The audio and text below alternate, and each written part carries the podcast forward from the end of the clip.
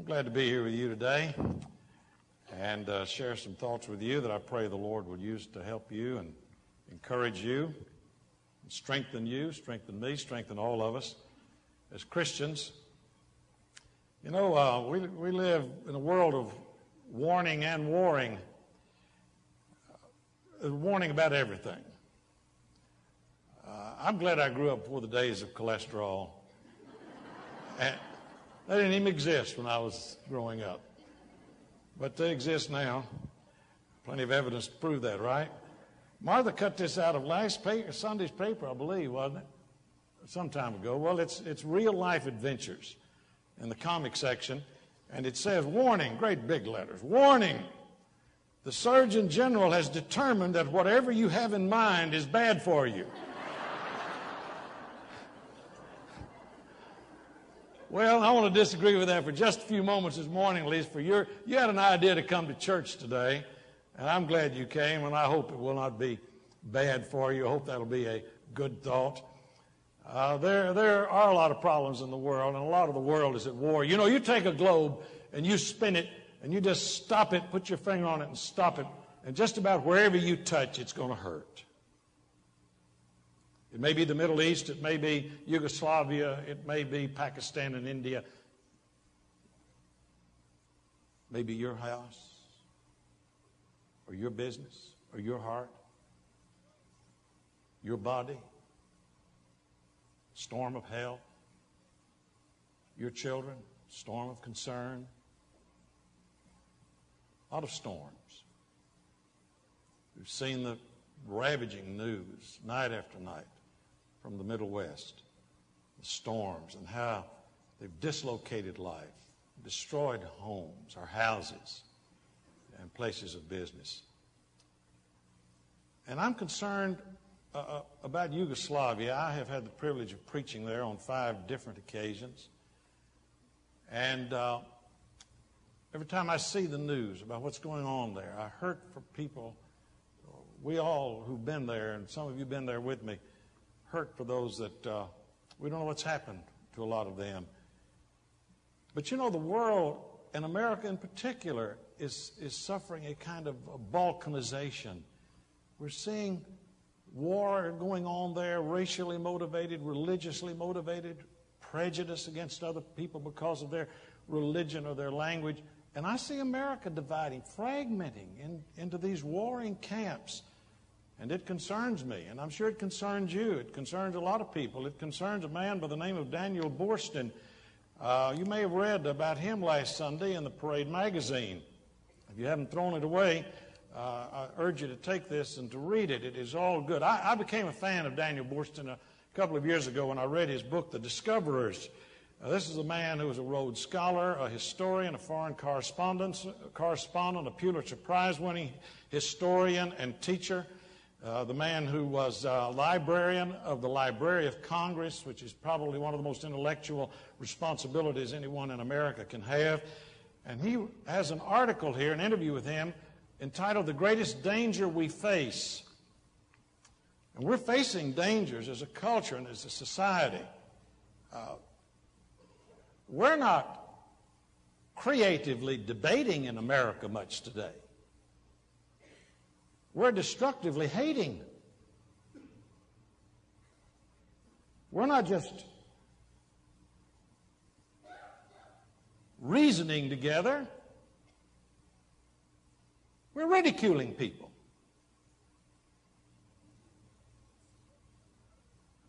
We're not discussing, we're cussing. We're not praying, P R A Y I N G, for each other. We are P R E Y, praying upon each other. It's dividing us, splintering us, turning us like Yugoslavia into warring camps. Daniel Boorstin addresses that. The minister to America today is in the emphasis on what separates us rather than on what brings us together the separations of race, of religious dogma, of religious practice, of origins, of language. The speaker is Daniel Boorstin, 78, a distinguished scholar who is the former Librarian of Congress, the author of 20 books on the history of America and world civilization. He says our country is still struggling with problems of intolerance and violence. He confides that his greatest fears regarding the future of the United States are these I am wary, I am wary, W A R Y, of the emphasis on power rather than on a sense of community, he says passionately. The separate groups in our country are concerned about their power, whether it be black power or white power, the power of any particular group. I think the notion of a hyphenated American is un American. I believe there are only Americans. Polish Americans and Italian Americans or African Americans are an emphasis that is not fertile. There's been so much emphasis recently on the diversity of our peoples, he continues. I think it's time that we reaffirm the fact that what has built our country is community, and that community is not dependent on government. It is dependent on the willingness of people to build together. The best example of people building together an ideal society is to be found in the Word of God. Plato said an ideal society is when people weep and rejoice over the same things. An ideal society, an ideal home, an ideal business, an ideal church, an ideal school, an ideal culture of any kind is when people rejoice or weep over the same things. When we weep with those who weep and we rejoice with those who rejoice. And if you want to look for a model of an ideal society, the only place you're going to find the supreme ideal is in the Word of God and in the people of God written about in the second chapter of the book of Acts. The product of the proclamation of a new kind of message about a loving God creating a whole new community. And I want to read you a description of that community. And then we're going to see how it began and how it relates and what it means to us. Here is what an ideal society would be like. And that's exactly what God came to do through his people was to create a society built upon the love of God and love of one another that would be, would be a model, a witness, a testimony to the world as to what it would be like if everybody loved God with all of their heart, mind, soul, and strength and their neighbor as themselves, as Jesus said. And here it is. Second chapter of the book of Acts beginning with the 42nd verse. They, we'll come back to who they were in a moment, they devoted themselves to the apostles' teaching and to the fellowship and to the breaking of bread and to prayer. Everyone was filled with awe, and many wonders and miracles and signs were done by the apostles. All the believers were together and had everything in common. Selling their possessions and goods, they gave to anyone as he had need. Every day. Every day. They continued to meet together in the temple courts. They broke bread in their homes. They ate together with glad and sincere hearts, praising God and enjoying the favor of all the people. Of all the people, not just their people, but of all the people.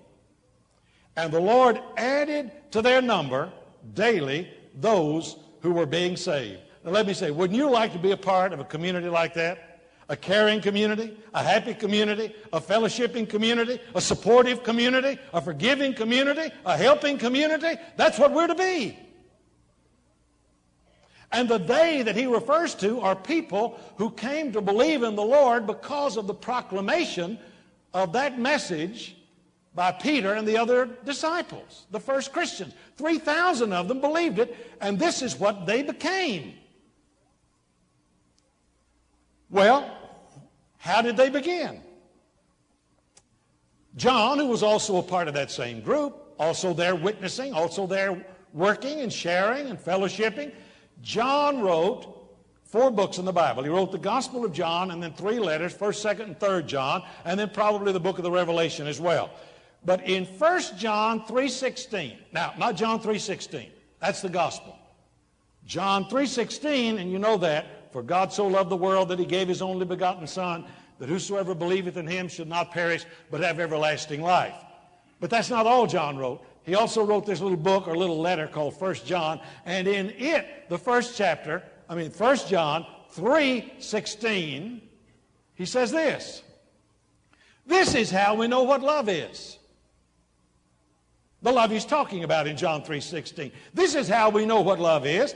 Jesus Christ laid down his life for us. This is how we know what real love is. Real love is a, a God of love who cares about us so much that he gave his only begotten Son that whoever believes in this loving God will have life, eternal life. And what these people did at Pentecost was they fell in love with a loving God. Such a God had not been ad- adequately presented to them in word, and it was not adequately presented to them in deed and in person until Jesus came. And he became the personification, the visual, personalized communication of the love of God to us. And he died for our sins. He rose for our justification to save us and to forgive us. This is what love is. And what we believe is this message of the love of God embodied and personified, incarnated in the person of Jesus Christ. This is how we know what love is. We don't know what it is until we see it in Jesus Christ, who laid down his life for us. And then John 3:23 he says this. And this is his command. This God whom we love because he first loved us. This is his command to believe in the name of his son Jesus Christ and to love one another as he commanded. Jesus said it when he was asked by the scribe, What is the number one commandment? And he said, Love God with all of your heart, mind, soul, and strength, and your neighbor as yourself. Love one another. Love God first, foremost, primary. Love God, and then love your neighbor because you love God. And you've fallen in love with a loving God, and you know that He loves the whole world, and because He is living in you, He lives to love through you, to reach out to the world around you. And that is the permeating power of this ideal society that Jesus Christ came to create. To believe in Him. Now, believe in the New Testament is not a noun, it's a verb, it's an action word. The English word belief comes from two Old English words, by life, B-Y dash, life, as often spelled in Old English, L-E-I-F. Belief is not some abstract intellectual agreement that you have. B- belief is what you live. It is your life. Belief is active, it's verb, it's action. It's not abstract intellectual agreement with certain stated theological propositions. It is a personal body, mind, spirit commitment to a way. That's the faith. It's an experience, not intellectual agreement, not mental assent. It is personal commitment. Matt Williams, third baseman for the San Francisco Giants, said, Baseball is an exciting game to play. It's the most boring game in the world to watch.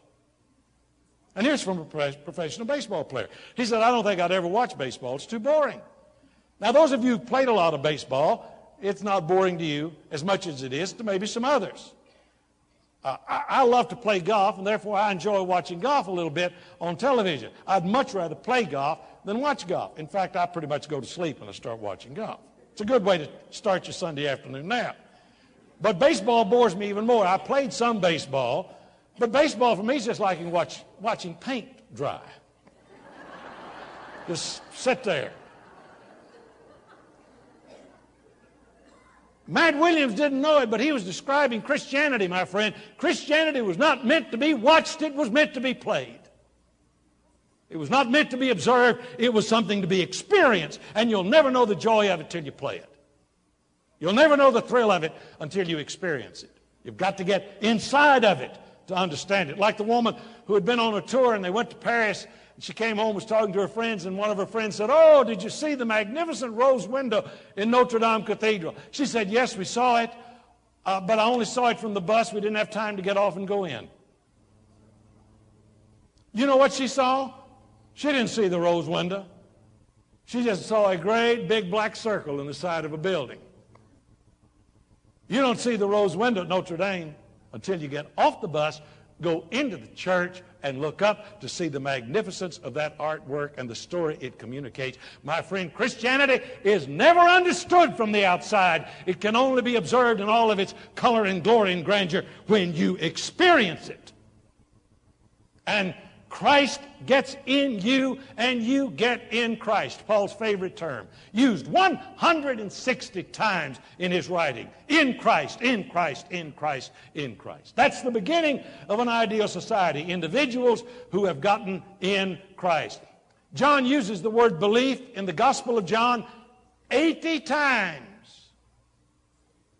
Do you think he's trying to tell us something? 80 times, John says, believe, believe, believe, believe. Put your life in it. By your life, live it. Experience it. Don't watch it, play it. Don't observe it. Get into it. Get off the bus. Get inside the faith. Get involved in it, and it becomes the most exciting, exhilarating experience you can have. And that's what began to create this whole new society. And look at what they did. Back to Acts second chapter. They were together. Let me point out something else. Seven times, seems like I'm in a lot of numbers this morning. Seven times, although they, this is impressive to me, seven times in the first two chapters of the book of Acts, you will read the word together. Seven times describing the church, they are together, they are together, they are together, and the word means more than physically together, though they meant that. It says they were together in one place. But the better translation of that word together is one accord. They were of one accord and they were in one place. We need to be in one place. Every now and then I run into Christians who are so, so spiritual they don't go to church. They say, Well, I believe in Jesus and I'm very spiritual, but I don't believe in organized religion. I don't believe in, in, in the establishment of the church. Well, there's no other kind. Uh, the word establish means literally from the dictionary to set in operation. Everybody in the New Testament that became a Christian belonged to the church. You'll not find anybody who became a Christian that didn't join the fellowship. Isolated, individualistic, detached Christianity is a contradiction in terms. You become part of a family or you're not in the family. It's a relationship. Not because you have to, but because it's inevitable. It's not essential. It is inevitable, though. It will inevitably happen. I said, well, I just, I, I, I don't like it being organized. Well, you wouldn't have liked Jesus' disciple group then either. It was organized. They had a treasurer set something in motion. It had a pattern to it. It established something. Be very dangerous to build your life upon a pattern that does not exist in the New Testament. And everybody in the New Testament was not only of one accord in love of God and one accord of love for one another, they were in one place together. They worshiped together. They studied together. They ate together. They fellowshiped together. They witnessed together. One accord. Now, listen, that word accord doesn't mean they were all alike. They were not all alike. Their personalities were as uh, varied as the personalities in this room. We're not all alike. It doesn't say that we all have to be the same. It says we're all of one accord. This piano over here, all the notes on that piano are in tune with each other. Is that right, Eleanor? Charlotte? All the, all the 88 notes, Tommy told me that number this morning. 88 notes on this piano, and some pianists, like Eleanor and Charlotte, play on all of them some of the time. If, if playing music was only hitting middle C, if Christianity was just my life and my witness and my work, my middle C, if Christianity was only was only that, we'd only be hitting one note. If playing the piano is only hitting middle C, heck, I can play the piano. I can walk over and hit middle C. I can find it. I know where it is. No, music is using all of those, working together. We do not all play the same instrument. Look at an orchestra. They're not all playing the same instrument. They're playing off of the same score under a common director, proclaiming a positive melody. That's what the church is. Some treble clef, some bass clef, some half note, some quarter note, some this, some that, but all working in one accord for the benefit of the body and for the witness of that body, that ideal society, to the world. That is what the church is, and that's why Jesus Christ established it. It's to be the ongoing revelation of His Spirit through a body. His body, the church, now, He said. We are His body. And so they had everything together, they shared things together, they prayed for one another, and they did it because they knew Christ was in them. And when Christ become, gets in you, you are never alone again. Never. The next time you see the cross, not a crucifix, I'm talking about an empty cross because the cross is empty. He's not on the cross. He's not perpetually being crucified. He's not in the tomb. It's an empty cross and an empty tomb because it's a living Christ the empty cross should stand for you as a symbol not only of his death and resurrection, but let the cross stand for you as God's plus sign. God, through Christ, brings a plus into your life. The law is negative. Life is negative. An attempt to have an ideal society without the leadership of God is negative. It won't work. The world keeps working from the wrong end. It keeps trying to solve the problems backwards by beginning with man. God says you've got to begin with me.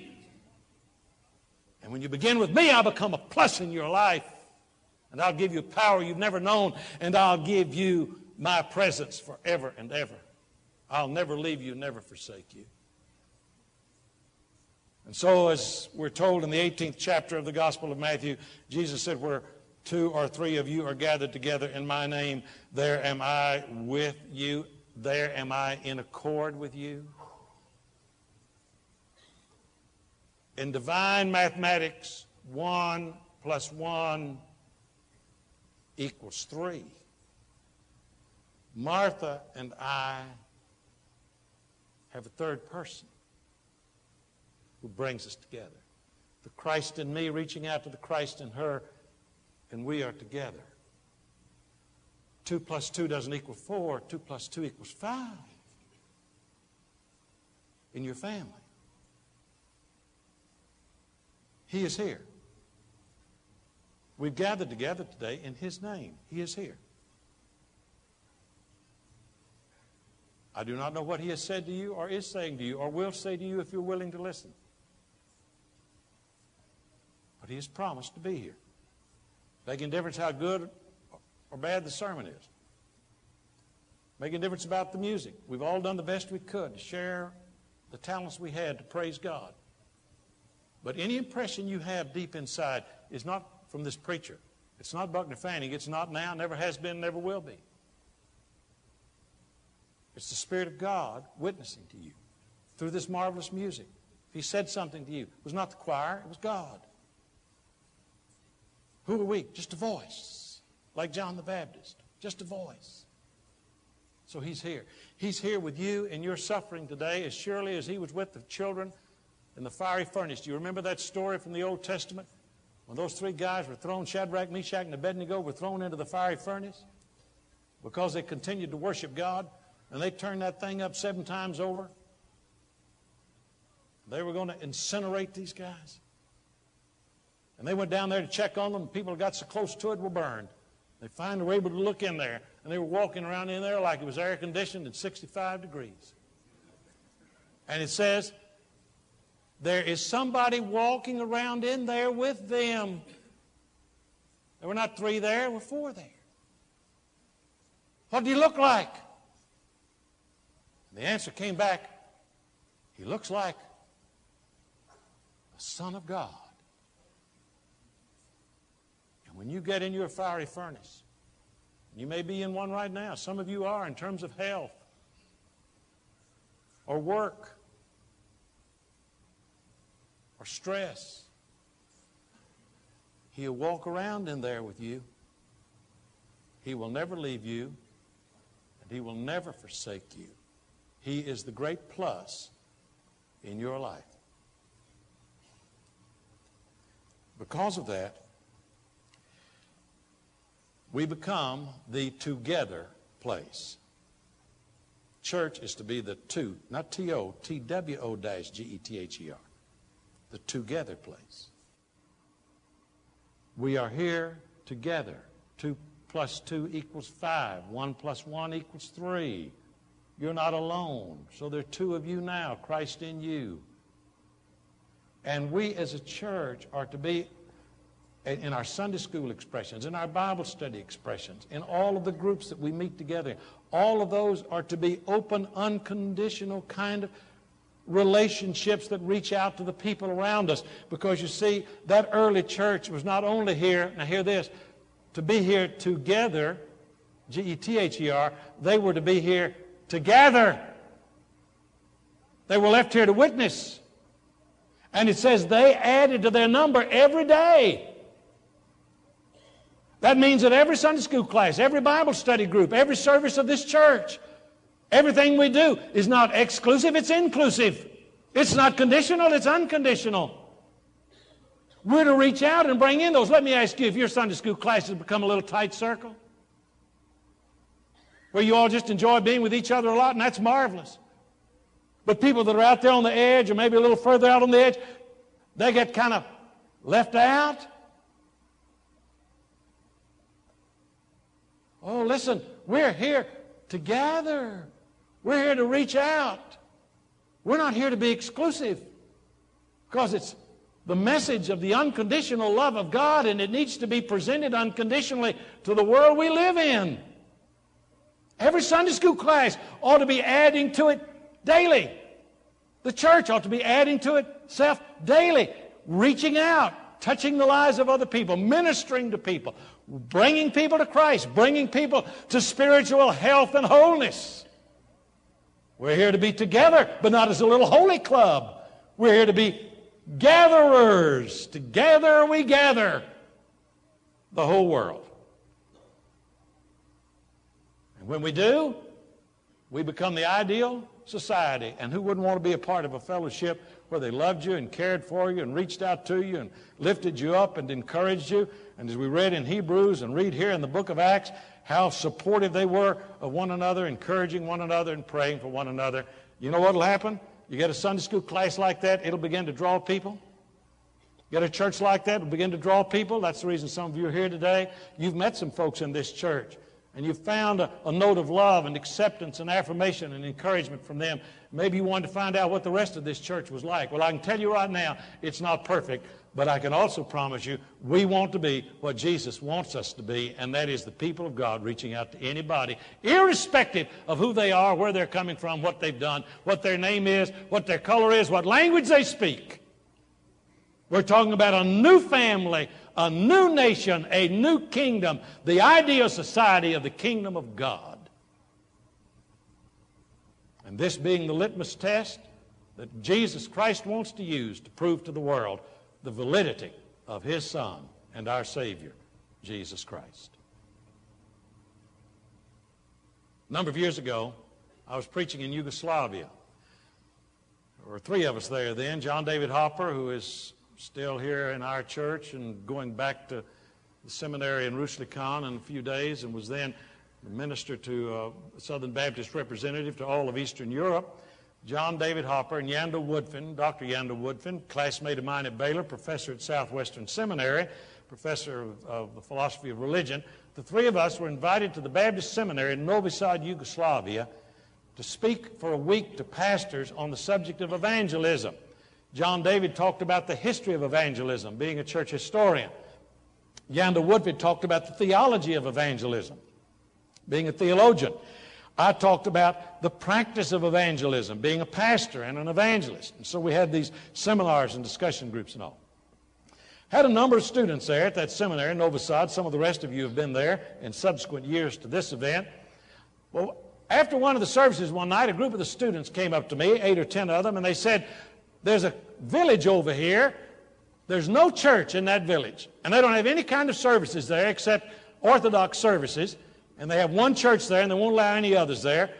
Would you go out there and preach if we go out there and get a crowd? Now, the only place we can get a crowd is to get them in somebody's home, but we've got a home where we can have this meeting. Will you come and preach? And I said, sure. When they said, well, a village, I'm picture a little place of eight or 10,000 people. They said there are about 60,000 people that live in this village.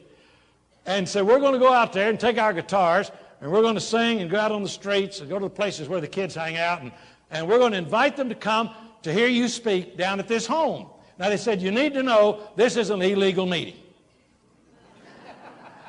now, they're not going to hurt you. So the worst thing they could do to you, and this is back in the dark days of communism in that part of the world, said the worst thing they would probably do is just tell you to go home, get out of the country.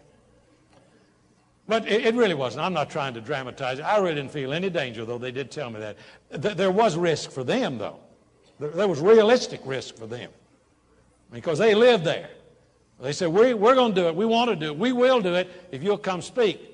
And I asked Dr. Horak, pastor of the First Baptist Church in Zagreb, Yugoslavia, who has been here uh, years ago, and some of you may remember Dr. Horak, uh, has a PhD in economics and also a law degree from the University of Belgrade, but for over 30 years, pastor of the First Baptist Church in Zagreb, spoke fluent English.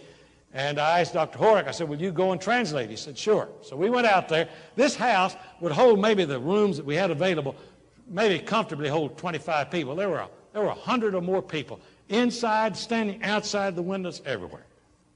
We were sitting up at the back to the wall there, and they were all there in front of us on the floor, sitting in chairs everywhere they could get. And uh, kids were giving their testimony, and they were speaking, of course, of course in their language, Serbo-Croatian. And, and Dr. Horak was sitting there, and he was whispering the, the translation in my ear so I'd understand what they were praying and what they were saying or the testimony they were giving. And then some of these kids got up and they sang. They played their guitars and they sang. And uh, I got up and I spoke, and Dr. Horak interpreted it. And then I gave an invitation. I said, Would you accept Christ as your Savior? Would you let Him into your heart and into your life? And then I sat down by Dr. Horak, and, and then young people began to stand up, and he would whisper to me. They were giving their testimony. They were saying, What he said is true. It, it is, it's the Word of God. God loves you, and God came in Christ to forgive you and to save you. He was interpreting this quietly in my ear, and then another, and then another, and then another. And then a girl stood up and began to speak, and then just broke down in sobs, weeping, just fell back in her chair. And so kids gathered around her, began to put their arm around her, began to talk to her and pray. Got very quiet in that room. Dr. Horak leaned over and whispered to me and said, This is what she said. She stood up and said, God, if there is such a person as God, I want to know you. And I want to have what these people have. And she started to weep. Do you know what led her to a personal experience with Jesus Christ? Together. The loving atmosphere of that family.